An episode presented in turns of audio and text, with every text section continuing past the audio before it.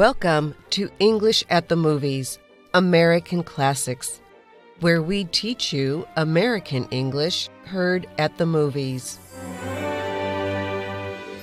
The 1940 movie Knute Rockne All American tells about the famous Notre Dame University football coach, Knute Rockne. He forever changes the game of American football with his invention of the forward pass. One of his star players, George Gipp, or the Gipper, becomes sick.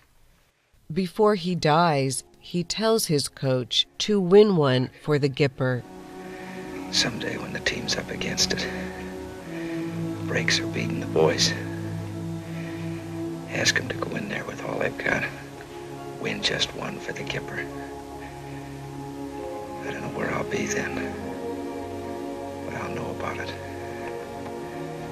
I'll be happy. What do you think win one for the Gipper means? Is it A, never forget me, or B, to seek victory in honor of another? Someday when the team's up against it, breaks are beating the boys. Ask them to go in there with all they've got. Win just one for the Gipper.